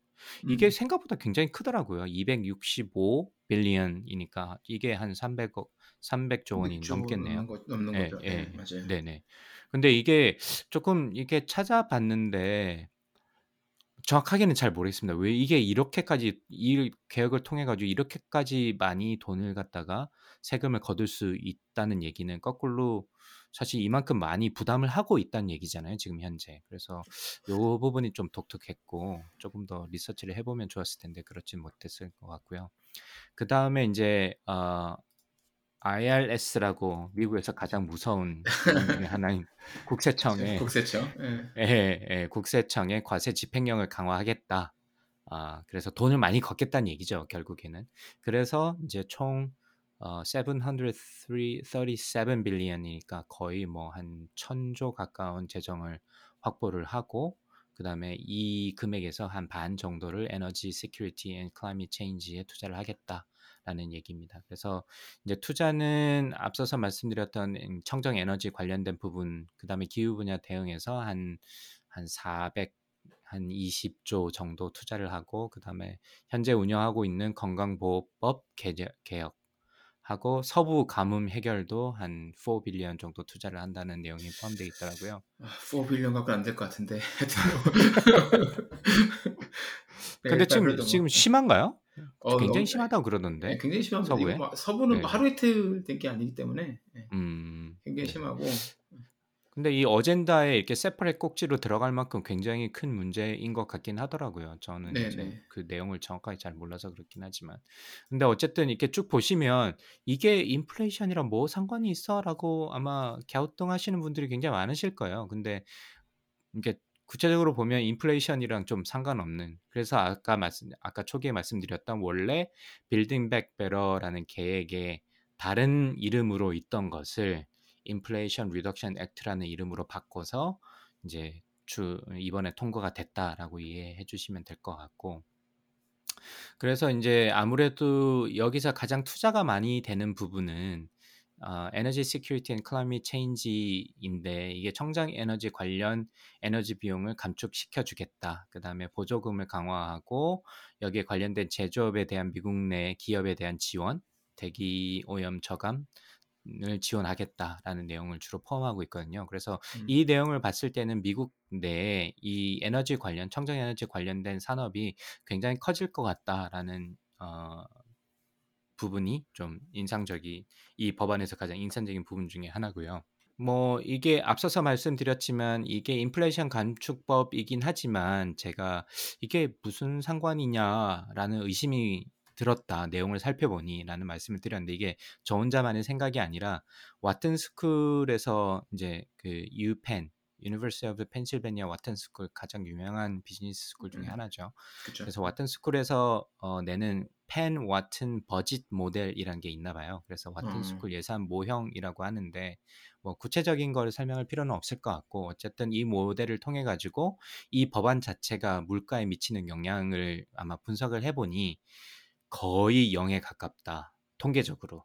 음. 어 라고 인제 결과가 나와서 사실 이게 이 법안이 '물가나 인플레이션에 미치는 영향이 거의 없을 거다.'라고 예상이 없을 거라라고 예측이 됐다고 나오고요. 음. 그다음에 저희가 잘 알고 있는 무디스에서도 최근 리포트를 발표를 했는데 영향이 거의 없다. 뭐 아마 0.033% 정도 영향이 있을 거다라고 이야기를 했던 것 같아요. 그래서 거의 실제로 이 법안 자체가 이른과는 다르게 크게 영향이 없을 것 같다라는 부분이 어, 좀 재밌는 부분 중에 하나인 것 같습니다. 그래서 어, 인플레이션과는 크게 관련 없을 수도 있다. 뭐 장기로는 모르겠습니다만은 단기적으로는 일단은 그렇다라는 거고 아무래도 이 법안이 최근에 조금 언론 한국 언론에서도 많이 나온 이유 중에 하나가 이 전기차 문제 때문에 음. 예, 나온 것 같아요. 그래서 그게 그 계속 부분을 예, 그쪽 관련된 기사들이 계속 쏟아져 나오더라고요. 아무래도 현대차가 그러니까요. 있으니까. 예.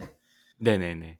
그러니까 현대 기아차가 지금 미국에서도 상 그 생각보다 저희 시골 동네에서도 종종 돌아다니더라고요 차들이 예. 아이오닉 아이오닉 많이 보이시죠? 예. 네네네. 그래서 아 이게 뭐 사람들이 실제로 이 시골에서 많이 사는구나. 뭐 그게 유가의 영향도 있, 있었겠지만 그런 생각을 조금 하기도 했었는데 어쨌든 한국 기업들의 좀 이게 지금 현재 시점에서는 그렇게 좋은 그 소식은 아니긴 합니다. 그래서 그 내용을 좀 살펴보면 일단은 테슬라와 GM, 제너럴 모터스 같은 경우는 그다음에 토요타도 여기에 해당되는데 요 세 회사 같은 경우에는 원래 기존의 전기차에 대한 보증금이 어, 전기 각 회사당 20만 대까지 지원을 해줬어요. 그래서 테슬라 같은 경우는 이미 20만 대 넘었고 GM도 그렇죠. 그러니까 테슬라 같은 경우가 제일 빨리 넘었습니다. 2018년 7월 달에 넘었고요. 제너럴 모터스도 2018년 12월 달에 넘었고 토요타는 아마 제가 알기로는 2021년 겨울이나 2022년에 넘은 걸로 알고 있습니다. 그래서 요 세 회사는 전기차 보조금을 받을 수 없는데 그 리밋이 없어졌어요. 그래서 그 말은 뭐냐? 테슬라, 제너럴 모터스, 토요타의 전기차들을 사면 이 지원금을 일단은 받을 수 있다. 라는 음. 것으로 봤을 때 요 회사들한테는 일단은 좋은 소식인 거죠. 그렇죠. 예. 그래서 예를 예, 예를 들어서 테슬라 같은 경우는 다른 조건이 있습니다. 그래서 다른 조건은 차, 차 종에 따라서 그래서 세단 같은 경우는 5만 5천 불 MSRP 그러니까 판매 가격이 MSRP가 5만 5천 불을 넘어가면 지원금을 받을 수 없고요. SUV 같은 경우는 8만 불을 넘어가면 받을 수 없습니다. 그 다음에 여기에 플러스 가정 수입도 추가가 되는데 뭐 부부 혼자 같은 경우는 15만 불, 그 다음에 뭐 부부 같은 경우는 30만 불까지라서 뭐, 뭐 돈을 억수로 많이 벌면 뭐 보조금을 받을 수 없지만 대부분의 가정 같은 경우는 뭐 그게 큰 문제가 될 것 같지는 않습니다만은 일단 차종에 대한 그 리밋이 생기면서 지금 혼란이 굉장히 많은 것 같아요. 예, 완전히 뭐 헷갈려가지고 이거 네. 이거 제대로 그러니까요. 해보려면 엑셀 그 표 만들어가지고 모델링 돌려야 돼요. 네. 그래서 저희 인제 이 저도 인제 리비안의 아 전기차. SUV 예 예약 구매자긴 한데 저는 price가 이번 3월 1 일부터 올랐거든요. 인제 뭐 인제 material을 구하기 힘들어 가지고 한 15,000불에서 20,000불 정도 올랐어요. 그래서 어, 제가 예약할 올랐네요. 때는 음. 예 예. 제가 예약할 때는 75,000불 정도 baseline에서 시작했는데 같은 급으로 살려면 거의 9만 불부터 시작합니다. 지금 현재는. 그래서 아, 지금 문제가 뭐냐면 음. 3월 1일 이후에 예약을 한 특히나 3월 이전에도 뭐 옵션에 따라서 8만 불이 넘어갈 수도 있으니까 음, 음. 이 8만 불이 넘어가는 사람들이 어떻게 이 법안이 서명되기 전에 어, 이 보조금을 받을 수 있게 할까라고 해서 회사들이 발빠르게 움직여 가지고 사실 binding contract를 받아버렸어요. 이 서인 서명을 하기 전에 이 음. 법안이 통과되기 전에. 그래서 저도 이제 서명을 했는데 어쨌든 뭐 리비안 같은 경우도 요즘 SUV나 트럭 같은 경우는 뭐 차값이 워낙 비싸니까 8만 불 쉽게 넘어가거든요. 그래서 어, 이 보조금 혜택을 받지 못하는 경우가 좀 있을 것 같아 보이고 테슬라 같은 경우도 일단 모델 Y 같은 경우는 뭐 그래도 버퍼가 좀 있는데 한 제가 알기로 6만 5천, 6만 7천 불 정도 하죠 지금 모델 Y가. 그 정도 하죠. 예. 어, 예, 예. 그래서 이제 8만 불 언더니까 괜찮은데 지금 모델 3가 문제가 돼요. 그래서 모델 3는 세단인데 모델 3의 롱레인지 모델 같은 경우는 5만 5천 불을 넘어갑니다. 지금 MSRP 자체가. 그래서 지금 현재 판매가 중지된 상태예요. 그래서 아마 혹자는 그런 얘기가 있더라고요. 테슬라에서 이제 요 보조금을 받을 수 있게 가격 조정을 어- 하지 않을까.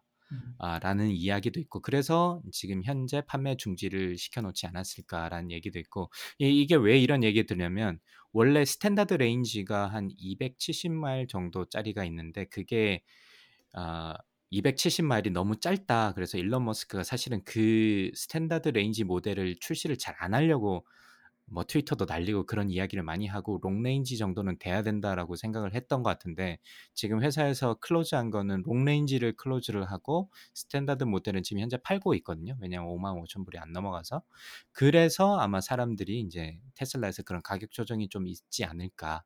라는 어, 이야기가 좀 있는 것 같습니다. 그래서 실제 내용은 모르지만 일단 테슬라 구매를 계획하고 계신 분들은 일단 내년까지 기다려 주시는 게 좋을 것 같고요.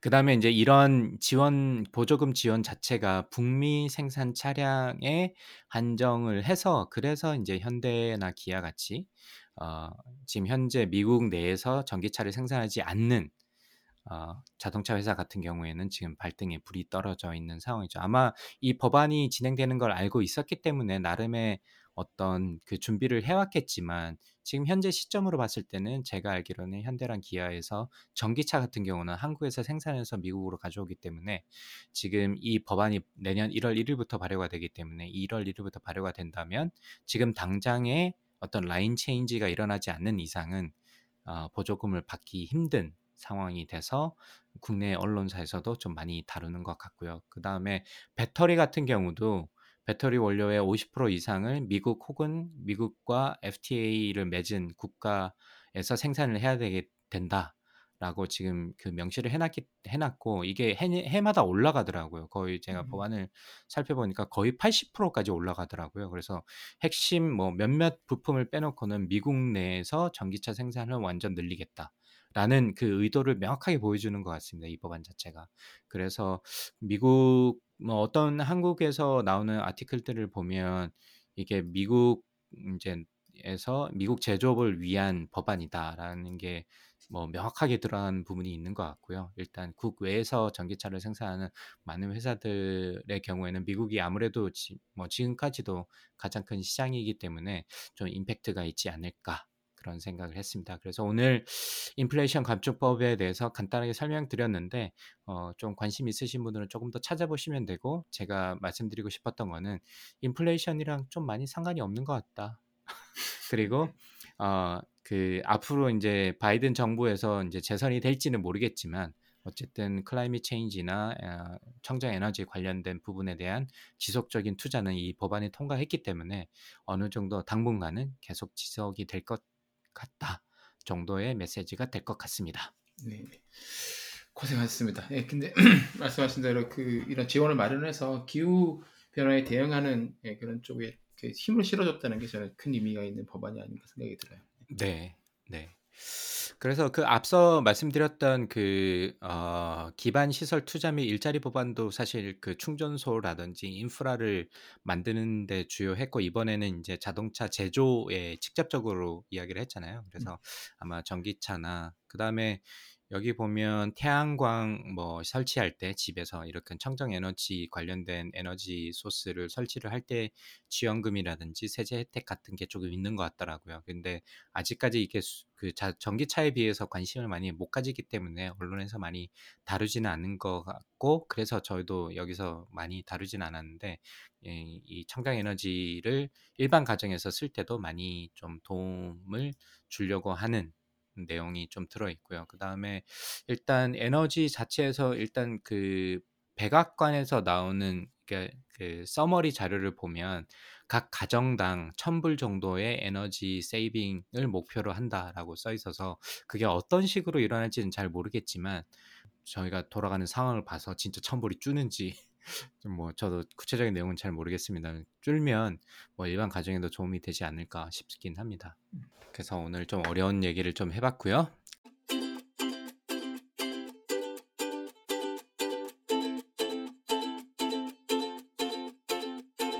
지난주 2주의 논문은 어땠어요? 조방님 우리 저희 처음 해봤는데 괜찮았습니까? 지난주요? 아 지지난주에 네, 지지난주. 네, 네. 뭐 가볍게 얘기할 수 있는 주제였던 것 같아서. 네. 그래서 이번은 이번 주에도 제가 또 가져왔습니다. 공부를 열심히 하는 티를 좀 내기 위해서.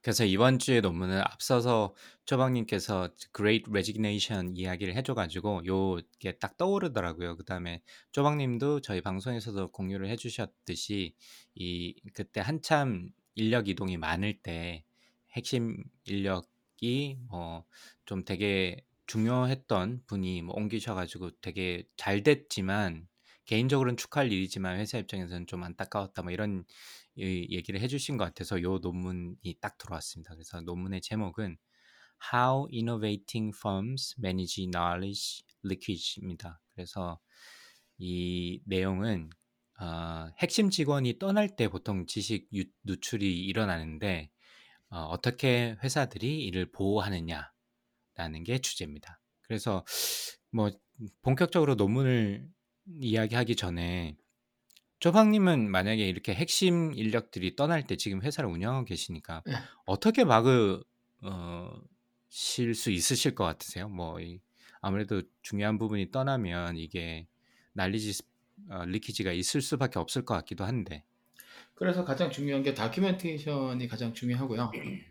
음, 그리고 한 사람한테 최대한 의존하는 상황은 가능하면 최대한 음. 피하려고 예, 굉장히 노력을 음. 많이 하고 그리고 이직은 누구든지 내일 당장이라도 이직을 할 수 있다는 가정 하에서 팀을 운영을 하기 때문에 네네네. 뭐 그렇- 그렇습니다. 그래서 일단 가장 좋은 방법은 물론 막을 수, 이직을 막을 수 있는 방법도 없고 이직을 한다고 했을 때 아무런 영향도 받지 않을 방법도 없기 때문에 이직을 그렇죠. 누구든지 한다고 한다고 가정해놓고 최대한 다큐멘테이션을 굉장히 꼼꼼하게 해놓는 편이에요.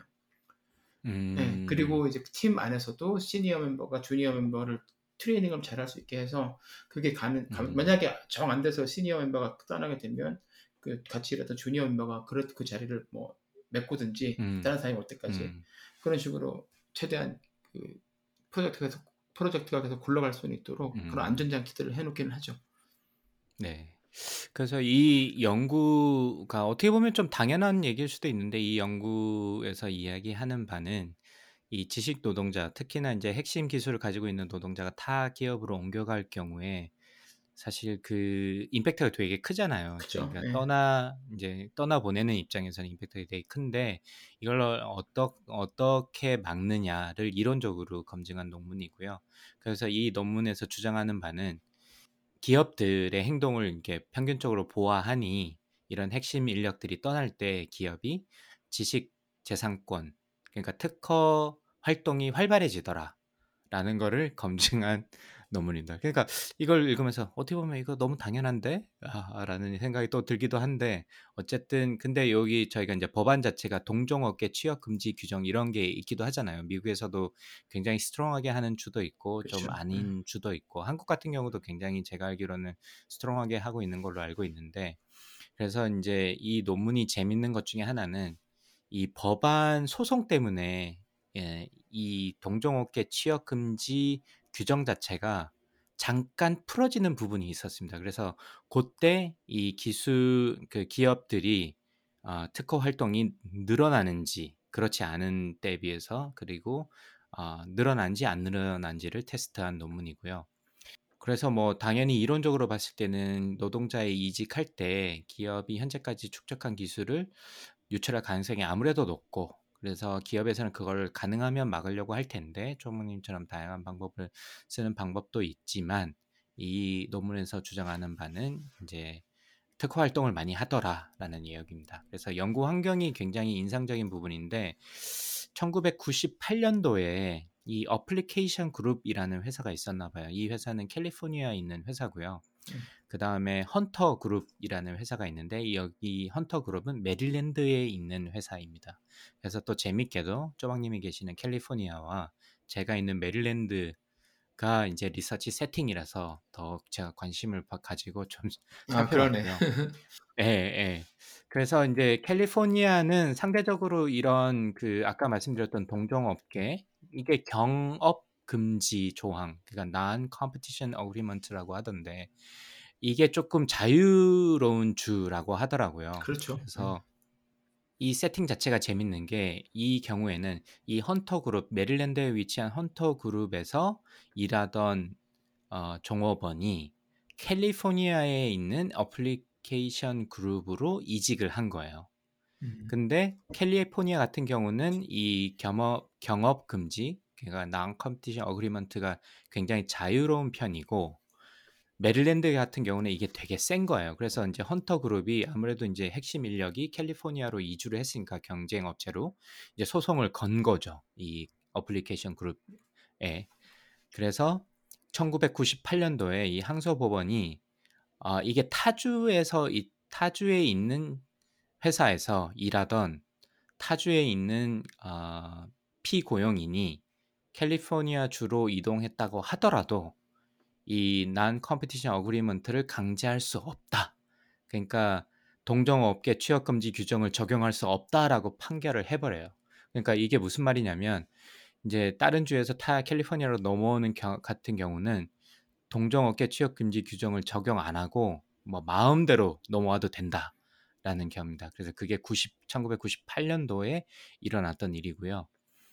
그래서 이제 1998년도 이후에 이 규정 자체가 법적으로 어, 강제할 수 없다는 판결을 내리자마자 기업의 활동들이 어떻게 돼 있냐. 그러니까 미국 전체에 있는 기업의 활동들이 어, 과연 특허 활동을 많이 하는지 안 하는지. 만약에 기업들이 특허 활동이 많아졌다면 기업들이 지식 재산권을 보호하기 위해서 왜냐하면 사람들이 이제 자유롭게 움직일 수 있으니까 동종업계 취업 금지 규정 자체가 없어져 버리니까 자기네들이 축적된 기술을 보호하기 위해서 특허 활동을 많이 해서 법의 보호를 받는 받지 않을까라는 게 가정이었습니다. 그래서 그 뭐 내용을 좀 결과를 살펴보면 실제로 동종업계 취업 금지를 강하게 적용하는 주의 경우에는 그러니까 메릴랜드 같이 어, 그렇지 않은 주에 비해서 한 5% 이상의 추, 특허 출원수를 보여 더 많은 특허 출원수를 보인다고 하고요. 그래서 그 말은 무슨 얘기냐면 이 동종업계 지금 우리 주 같은 경우는 동종업계에서 취업금지 규정을 강하게 적용하고 있는데 이 사람들이 이제 캘리포니아 있는 이렇게 동종업계 취업금지 규정이 좀 약한 주로 옮겨버리면 핵심 인력이 빠져나가면서 난리지 리키지가 생기니까 그런 그런 주에 있는 기업들일수록 출원 특허 출원수를 5% 이상 더 많이 보, 어, 출원을 한다라고 하고 있고요.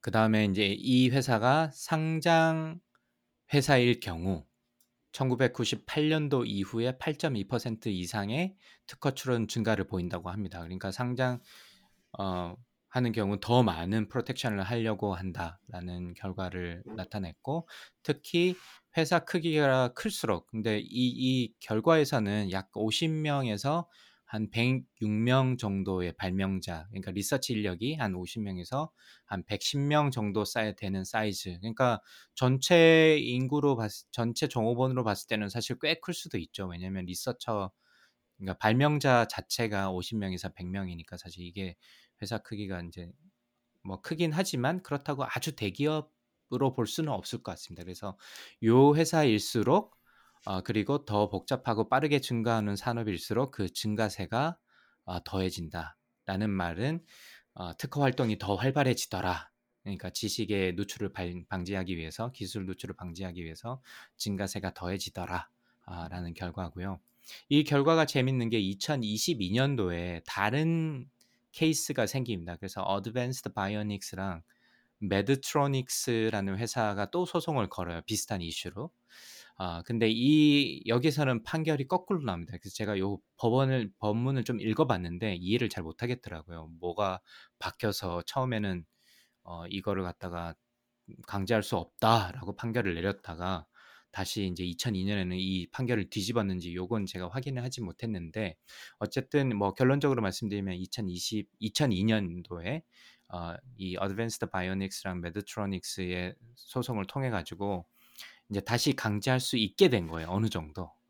이제 그러니까 어, 그, 그 말은 무슨 얘기냐면 이 동종업계 취업 금지 규정을 좀 강하게 적용할 수 있게 되는 바람에 특허 활동이 다시 줄어드는 거죠. 사람들이 잘 안 움직이고 뭐 당분간은 뭐 경쟁 업체에 취업할 수 없는 상황이 돼 버리니까 줄어들었다라는 결론입니다. 그래서 이 세팅 자체가 굉장히 재밌고 뭐 어떻게 보면 좀 당연한 이야기일 수도 있는데 이거를 다시 한번 재밌는 자연적인 사 사실 이게 사회과학에서는 이런 실험을 하기가 쉽지 않거든요. 근데 이 법이 적용이 되고 법연 법이 적용이 됨으로 해서 어쩔 수 없이 강제되는 실험 세팅이 만들어져 버리는 바람에 이 테스트를 할 수 있어서 그게 굉장히 재밌었고요. 그래서 '이게 의미하는 바가 뭘까?' 쪼끔 생각을 해 봤는데 일단 이 세팅 자체가 너무 재밌었다. 아 그래서 '이런 파견들이 좀 실제 기업의 전략을 만드는데 어 전략의 방향을 정하는 데 도움이 되기도 하는구나.'라는 부분이 좀 인상적이었고요 제 개인적으로는. 그다음에 얼마 전만 해도 Great Resignation이라는 단어가 유행할 정도로 이직이 많아지고 있는데 회사 같은 경우는 그에 대한 대비가 인제 조박 님이 말씀하셨던 것처럼 그렇지만 그렇게 하더라도 이게 100% 막을 수는 없잖아요. 그래서 그런 고민이 상당히 많을 것 같다. 특히나 작은 회사일수록 이런 한 사람의 예 아무리 나눠 주고 싶지만 이 한 사람의 좀 어떻게 보면 중요도가 훨씬 더 높아지기 때문에 그 뭐 스타트업이나 이 회사 사이즈가 작을수록 이 기술 누출에 대한 염려가 클 것 같고 기업 내부적으로도 좀 준비를 꼭 어 해볼 필요가 있을 것 같다. 그래서 이 연구에서는 특허 활동을 봤는데 특허 활동뿐만이 아니라 다른 어떤 무언가도 좀 필요할 것 같은데 조박 님이 말씀해 주셨던 그런 여러 가지 내부적으로 그런 고민들이 어 좀 필요할 것 같습니다. 그래서 제가 거기까진 몰랐는데 조박 님이 오늘 말씀해 주셔서 '아 음. 실제 회사에서 이런 실무적인 고민을 많이 하시는구나.'라는 생각이 좀 들었고요. 네. 그다음에 인제 특히나 인제 미국 같은 경우는 노동 자유도가 굉 노동 시장의 자유도가 굉장히 높잖아요. 한국 같은 경우는 이게 뭐 장점일 수도 있고 단점일 수도 있는데 특히 자유도가 굉장히 높기 때문에 이 미국에서 회사를 운영하는 경우에는 이 이에 대한 인제 대비가 쪼금 더 적극적으로 활발히 아 좀 뭐 '적절히 대응을 할 필요가 있다.'라는 생각이 들었습니다. 네.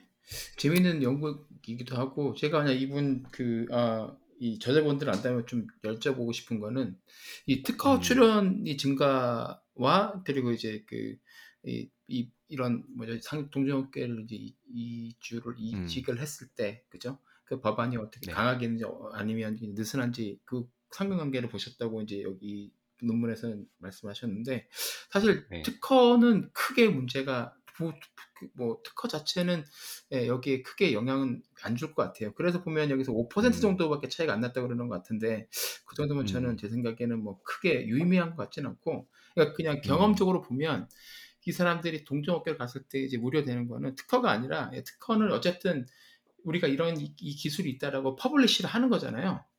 그렇죠. 예. 그 네. 누구든지 다 이제 읽어볼 수가 있는 거고 그 음. 어 우리 우리 회사 어떤 기술을 갖고 있고 어떤 기술을 특허 갖고 있는 건데 사실 가장 중요한 건 특히 이제 작은 규모 회사나 스타트업 회사 같은 경우에는 특허를 내지 않은 나름대로의 노하우라든지 아니면 뭐 어떤 디자인이라든지 그런 것들은 자세하게 음. 특허에 공개를 안 하는데 고런 걸 음. 가지고서 이제 머릿속에 넣고 나가는 게 제일 무서운 거고 그리고 이제 음. 어떤 경우에는 경쟁사가 이렇게 피 터지게 싸움을 하는데 아 저 회사가 분명히 어떤 이슈가 있는데 어떤 이슈 정확하게 어떤 이슈인지 모르겠다. 근데 몰라. 예 근데 음. 직원이 나가면 알 수도 있는 거고 '아 저 회사가 음. 분명히 작년까지는 그 이슈 때문에 고생을 했는데 어느 순간에 그걸 해결을 했네.' 이런 거는 특허로 내놓지를 않잖아요. 근데 이제 그렇죠, 거기서 그렇죠. 알고 있던 뭐 프린시팔 엔지니어 레벨이 만약에 어떤 일로 회사를 떠나서 경쟁 업체로 가게 된다면 이제 음. 그거는 이제 굉장히 red flag가 되는 거죠. 그래서 이제 나갈 때 그렇죠. 나가더라도 예. 서로 이제 기분 상해서 나가면 안 되는 거죠. 예. 왜냐면 이 사람들도 나가서 자기들이 이렇게 얘기하는 순간 사실은 그건 자기의 reputation에 굉장히 악영향을 끼치는 거기 때문에 동종업계로 네네. 이직을 하시더라도 그런 일들은 거의 안 하는데 불문율차 얘기를 안 음. 하는데 음. 그 상황은 안 상황에 따라 다른 거죠. 내가 그가 그 회사에서 헌신하고 내 청춘을 바쳤는데 나를 얘들이 헌신짝처럼 예 내팽개치고 대우를 안 해줘서 다른 경쟁사로 갔거나 동종업계로 가면 이분이 어떤 일을 할지는 아무도 모르는 거예요. 음. 그러니까 그런 게좀 그렇죠. 무서운 거고 예. 이런 거는 이제 네. 스터디를 하기가 굉장히 지금 여이 논문에서 한 것보다 훨씬 더 난이도가 높지 않을까 뭐 그런 생각이 들기는 합니다. 네. 그 아무래도 이런 논문의 지금 현재 경영학 논문의 트렌드 자체가 이렇게 데이터 중심 이거든요. 어떤 네. 통계 tool을 이용을 해 가지고 데이터를 모아서 인제 그 통계 tool을 이용해서 돌리는 건데 조박 님이 말씀하셨던 그런 부분이 중요한 건 맞는데 아마도 이분들도 그런 부분을 확인하고 싶었을 텐데 데이터를 사실 그쵸. 그런 데이터를 구하기가 못, 예, 못 구하죠. 쉽지가 예. 않아서 네. 인터뷰를 하려는데 뭐 인터뷰하기도 쉽지 않을 그렇죠. 거고. 예. 예. 근데 말씀대로 이제 이런 그런 부분이 훨씬 더 중요할 수 있을 것 같아요. 특허 같은 경우는 이미 어떻게 보면 다 서로 어 그래 너네 뭐 이 정도 가지고 있지. 그러니까 알려주는 거고 다 알려져 오픈돼 버리는 거니까 음. 요거보다 안 알려져 있는 그 내부에서 가지고 있는 무엇인가를 해결하는 거나 노하우가 훨씬 더 중요할 수가 있잖아요. 그래서 그런 부분을 좀 테스트를 하면 좋았을 텐데 아마 그런 걸 확인하기가 쉽지 않지 않았을까. 지금 현재 리서치 세팅은 그렇습니다. 네. 다음 주에도 또 다른 재밌는 논문 가지고 돌아오도록 하겠습니다. 네. 자 이게 뭐 역효과도 좀 있는 것 같아요. 뭐 저런 거를 너 연구를 한단 말이야 이러고 앞으로 이쪽으로 관심이 없으면 어떡하지? 아, 그럴 수도 있고 뭐 아 이런 것도 하네 그러면서 또 아 나도 하- 원래 관심이 있었는데 이런 거 좋아하는데 그러면서 또 올 수도 있고 그렇죠. 해볼까? 네. 네, 네 어쨌든 그렇고 요. 자 그러면 이 주의 pick 가보겠습니다. 네, 저는 쪼박님 오늘 어떤 거 들고 오셨습니까? 예, 아, 원래 오늘 디지털 헬스케어 쪽을 가지고서 이제 동향을 어, 제가 조박의 이센트, 조박의 이센트에서 말씀드렸는데 사실 이거를 할까 하다가 올 이번 주에 좀 이게 떡밥 하나가 하나 큰 게 터졌잖아요. 그 음, 예. 아담 뉴먼, 예, 위워크의 아 창업자였다가 그렇죠. 예, 예. 온갖 진짜 추잡한 스캔들로 이제 CEO 자리에서 물러나면서 또 자기는 또한 수천억 원을 챙기고 그러니까요. 많은 투자자들과 특히 그 스탁 옵션을 사서 가지고 있었던 직원들에게 피눈물을 피눈물 흘리게 했던 그 사람이 돌아왔습니다. 돌아왔는데 뭐 돌아오는 건 이 사람 재미인데 이 실리콘밸리에서 가장 유명한 아, 벤처 캐피탈이라고 할 수 있는 A16Z 안드리스 안드리슨 음, 호로비츠에서 무려 거의 4천억 원 가까이를 투자를 했어요. 그래서 아무 아직 뭐 비즈니스 모델도 하나도 없, 비즈니스가 시작되지도 않았는데 음, 기업 가치가 또 1조 원이 넘어가면서 유니콘이 됐습니다. 그래서 야 참 남놈은 남놈인데 야 이런 식으로 이게 이해가 도저히 안 되는 투자여서 예, 예, 팟캐스트도 음, 많이 찾아보고 뭐 듣고 했었는데 그래서 오늘 조강의 이센트에서 아 이제 유지의 픽에서는 예, 위워크의 흥망성쇠 중에서도 특히 이 추락 부분을 다룬 예, 실화와 같은 음, 드라마 예, Crashed 예, 추천드리겠습니다.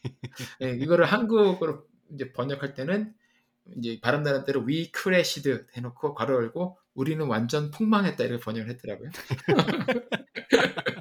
아, 제목 잘 지었네 그랬는데 하여튼 그렇습니다. 그래서 이게 시즌 1에 이제 여덟 에피소드가 8개 있었는데 올 초에 방영됐어요. 올 초에 3월부터 4월까지 음, 방영됐었고 그래서 네네. 이제 8개 나왔고 시즌 2의 계획은 아직 없다고 했는데 이 아담 뉴먼이 이제 지금 이제 Flow라는 아파트렌탈 스타트업을 설립하고 투자를 받았으니까 또 2가 제작 제작될 가능성도 있을 것 같습니다. 안 보고 싶긴 한데 음, 근데 보다 보면은 한국의 김의성 배우님이 그 손정희 아, 네. 회장으로 나오세요. 보면 좀 그것도 어, 반갑고 의외로 영어를 잘하십니다. 발음이 좋아요. 그래서 어, 보시면 부럽다. 예, 괜찮을 겁니다. 예, 보시면 뭐 예, 네, 앤 해서웨이 같이 유명한 배우도 나오고 김의성 배우님도 네, 나오고 맞아요. 예, 예, 워낙에 또 이, 그 실화 자체가 영화 같은 스토리이기 때문에 굉장히 재밌습니다. 그렇죠. 그래서 뭐, 예, 예, 추천드리도록 예. 하겠습니다. 애플 TV에서 보실 수 있는 We 아. 예. 저도 아마 첫 에피소드 보고 안 본 것 같긴 한데 음. 너무 이렇게 이야기를 많이 듣고 팟캐스트도 많이 듣고 이래가지고 그렇죠.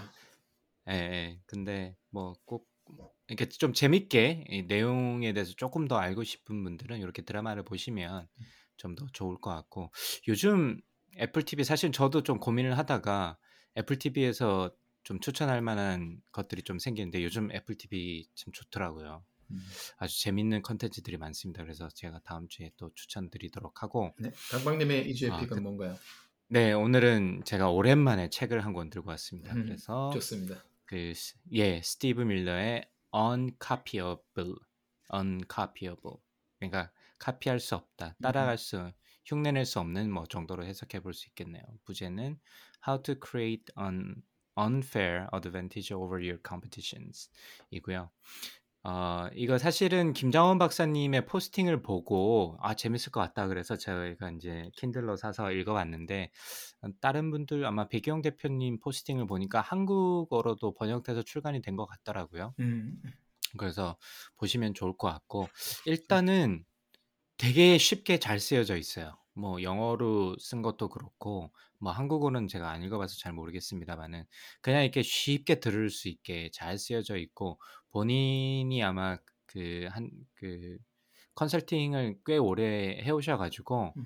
케이스를 많이 가지고 계신 것 같더라고요. 그래서 케이스가 많이 접목돼 있어가지고 뭐, 뭐 컨셉 자체가 뭐 다른 경영서에 비해서 어렵지도 않고 아주 잘 쉽게 쓰여져 있어서 어 일단 가독성이 좋다 음. 정도로 말씀드릴 수 있을 것 같고 또 어떻게 보면 어 이거 뭐 읽다 보면 어 이거 당연한 얘기 아니야 아까 논문에서도 제가 말씀드렸듯이 어 이거 당연한 얘기야라고 어 생각하실 수도 있을 것 같은데 저희가 항상 이제 생각하는 거지만 뭐 살을 빼려면 운동을 해야 돼요. 어 그거 그쵸. 당연한 얘기 아니야. 그쵸. 음, 살을 응. 빼려면 밥을 덜 먹어야 돼요. 당연한 얘기 아니야.라고 얘기하지만 그거 사실 당연한 얘기지만 실행을 아무도 못하는 거지 않습니까? 맞죠. 실행을 하느냐 안 하느냐에 따라서 결과가 나타나는 거지. 뭐 남들 모르는 그렇죠. 매직이 있을 리가 없죠, 사실.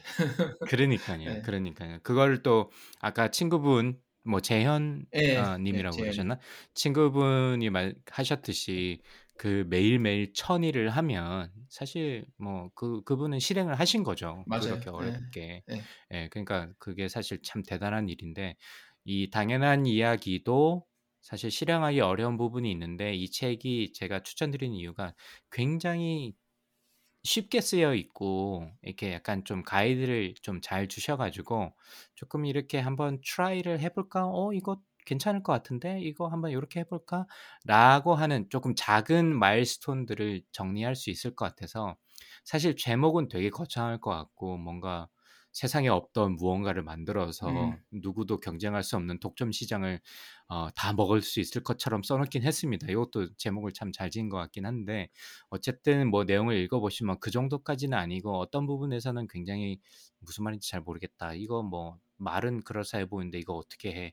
라고 생각하시는 분도 있을 것 같긴 한데 또 그렇지 않고 아 요거는 좀 해볼 만한 부분이 있을 수 있다라는 걸 느끼실 수도 있을 것 같아가지고 한번 그리고 이게 책이 두껍지 않아요. 뭐 음. 오더블은 한 4시간 정도 되니까 보통 책의 한 반 정도 볼륨인 것 같더라고요. 그냥 그래서 180페이지 정도 된다고 뜨네요. 지금 아마존으로 저도 지금 막 네. 그 주문했거든요. 예. 네네네. 그래서 아주 쉽게 조금 뭐 간단하게 읽어볼 수 있을 것 같아서 어, 한번 여러분들 뭐 경영에 관련이 있으시던 아니면 이걸 갖다가 저도 이제 학생들한테 늘 얘기하는 것 중에 하나가 경영의 모든 전략들이나 이런 것들이 본인한테도 쓰일 수 있는 거다. 그러니까 제 개인의 삶에 있어서 어쨌든 경쟁사이고 경쟁사에서 이- 뭐 제가 뭐 남들보다 더 나은 outcome을 내려면 뭔가 뭔가 unique한 게 필요한데 그런 것들이 다 같은 고민이다라고 어, 얘기를 하는데 본인의 어떤 인생 방향이라든지 인생의 어떤 스테이지를 어, 고민하는 데 있어서 이런 것들 이런 이론적인 부분을 뭐 물론 경영 관련된 회사 관련된 context로 쓰여져 있긴 하지만 좀 적용해서 한번 try를 해보시는 것도 나쁘지 않을 것 같다라는 생각을 들었습니다. 그래서 오늘 제가 추천드리는 책은 스티브 밀러의 Uncopyable을 음. 추천드립니다. 네, 감사합니다. 자, 세계 최초라고 주장하는 와이파이 이원 팟캐스트 lifetime learner가 되고 싶은 두 아재가 들려드리는 미국 스타트업 테크 기업의 이야기 조강의 4센트는 애플 팟캐스트, 팟빵, 구글 팟캐스트, 스포티파이에서 들으실 수 있습니다. 팟캐스트에 대한 의견은 페이스북 페이지나 dr.chogang@gmail.com으로 연락해 주시기 바랍니다. 저희가 뭐 논문도 조금 넣고 내용도 조금 더 어, 예전보다 좀 더 알차게 하려고 노력을 많이 하는데 여러분들 피드백을 좀 주시면 좋을 것 같아요. 도움이 된다. 음. 어, 뭐 아니다. 뭐 이런 요렇게 좀 요렇게 좀 바꿨으면 좋겠다. 피드백을 좀 주시면 좋을 것 같고요. 저희는 또 다음 주에 더 나은 컨텐츠로 찾아뵙도록 하겠습니다. 그럼 또 한 주 잘 보내시고 오늘 방송 들어주셔서 감사합니다. 조방님도 수고 많으셨습니다. 감사합니다. 감사합니다. 수고하셨습니다. It's one small step for man, one giant leap for mankind.